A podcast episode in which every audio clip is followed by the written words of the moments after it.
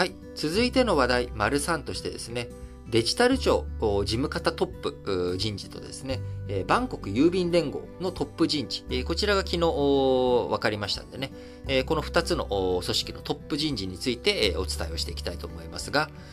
まずデジタル庁の方ですけれども、9月1日にデジタル庁いよいよ発足ということになりますが、これまで職員500人規模の中で民間100人超を採用していくということとか、あの、兼業とかね、そういったものでいろいろ、このあたりのデジタル庁の人事については、世間一般でもいろんな人が応募したりとか、募集の内容についていろいろみんなが議論したりとかっていうことがありましたけれども、事務方トップ、誰がやるんですかっていうことについては長らく、なかなか人事が決まらない、トップが決まらないというところがありました。えー、背景としてはですね、どうしても事務方のトップとなると、まあ、公務員として、えー、協業忌避、協業をね、いろんなところバッティングとかもあるので、えー、今やってる仕事辞めてもらってデジタル庁のトップを専任でやってもらわなきゃいけない。で、デジタル関係の実務やっている人とか、会社を経営している人、えー、こういう人はもうすでにね、今の仕事があるわけですから、なかなか今の仕事をほっぽり出して、えー、デジタル庁のトップ、事務方トップやりますというわけにもいかない。じゃあ、官僚の中から選ぶかって言ったらですね、いやいや、官僚がデジタル庁のトップってのは、今までずっといろんなシステムをね、やってきてうまくいかなかった。あ e ジャパン構想2001年からやってるけれども、あっという間にデジタル後進国になった日本、官僚にはもはやトップ任せられないよね、と、事務方のと。で普通ね、事務方のこういう行政組織のトップというのは、まあ、いろんな法制度とか、あ国会運営とかね、国会対策とか、えこういったものに得意な官僚がつくことでいろいろスムーズにいくわけですが、えデジタル庁のトップとしては、やっぱりデジタルに精通している人、これをしっかりと民間から登用していく。えデジタル庁の事務方トップとしては、民間からの採用にこだわるんだということをずっとですね、デジタル担当大臣である、平井、いや、名前が急に出てこないから、顔はね、すごく思い出すんですけど、あー、平平井さん？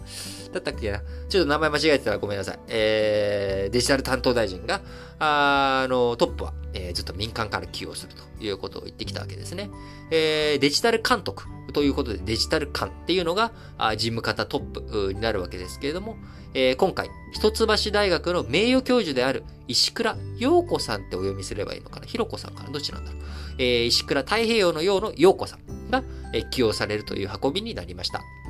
えー、仕事の内容としてはですね、担当閣僚であるデジタル大臣への助言や事務の監督を担うということで、えー、日本社会のデジタル化を進める司令塔組織に外部の知見を取り入れていくということになりましたが、あ石倉さん、えー、米国で、えー、経営学、修士、MBA、マスターと同、えー、博士、えー、課程、えー、なので、えー、ドクターの方ですね。えー、MBA はマスターなので修士ですけれども、博士の方はドクターなので DBA と言います。え、こちらを終了し、その後、マッキンゼーとかで企業戦略のコンサルなどを手掛け、今、現状大学、大学院の教授を歴任して、えー、専門は経営戦略やグローバル人材ということで、えー、資生堂の社会取締役も務めているということになっております。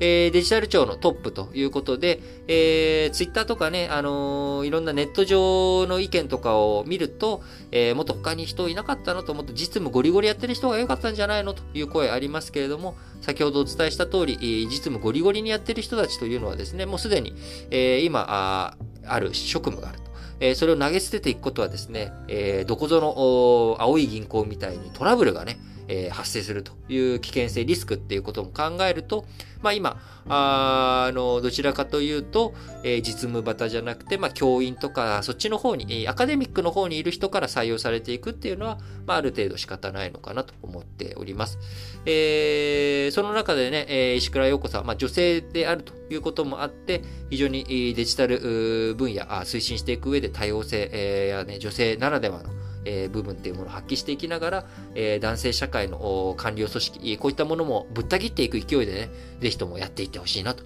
思っております。でちなみに、えー、デジタル庁が入居する予定になっておる、清井タワーとかですね、えー、こちらについて、ちょっと記事があったので、こちらもご紹介しておきますと、Yahoo、えー、清井タワーあー、こちら20フロア借りてるわけですけれども、この20フロア中7フロアを返上。えー、また、Yahoo が入っている赤坂 K タワー、こちら入居する全5フロアを返還し、サッカー場4面分を上回る広さについてオフィスを縮小するということになっております。えー、オフィスね、えー、今あ、みんなあ出社比率100%毎日出社しなくてもいいよね、ということを分かってきて、えー、デジタル関係のね、IT 企業なんかは、えー、拠点を縮小していくという動きが進んでおり、えー、Yahoo 今回、えー、まあ、約4割近く広さを減らしていくということになっております。オフィスビル仲介の三期商事によりますと、都心5区の7月の平均空室率、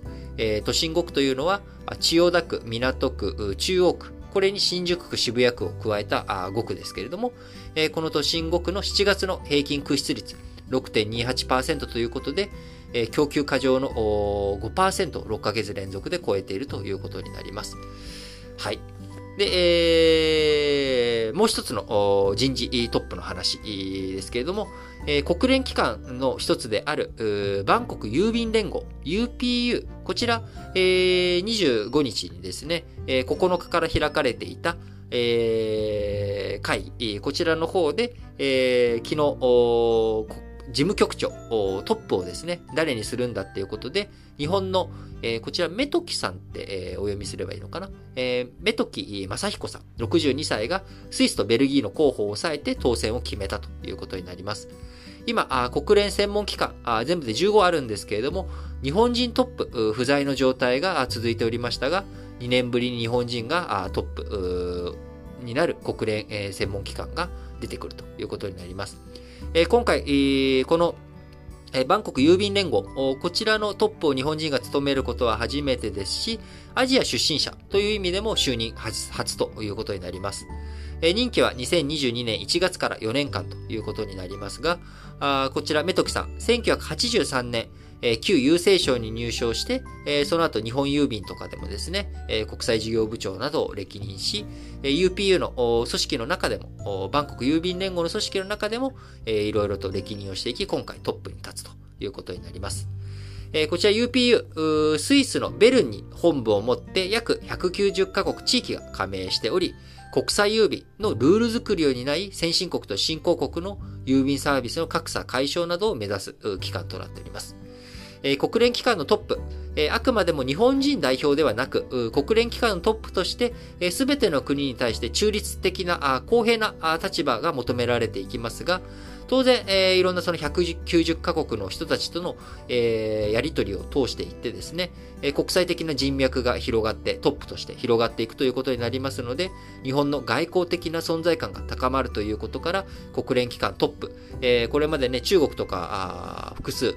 今持っているという状況の中、日本ゼロというところから、えー、一つ増やして、えープラ、ゼロがね、1になっていったということになりますが、今後も引き続きね、あの、日本、国連機関トップ、きちんと人材を輩出していくということをやっていっていただきたいなと思います。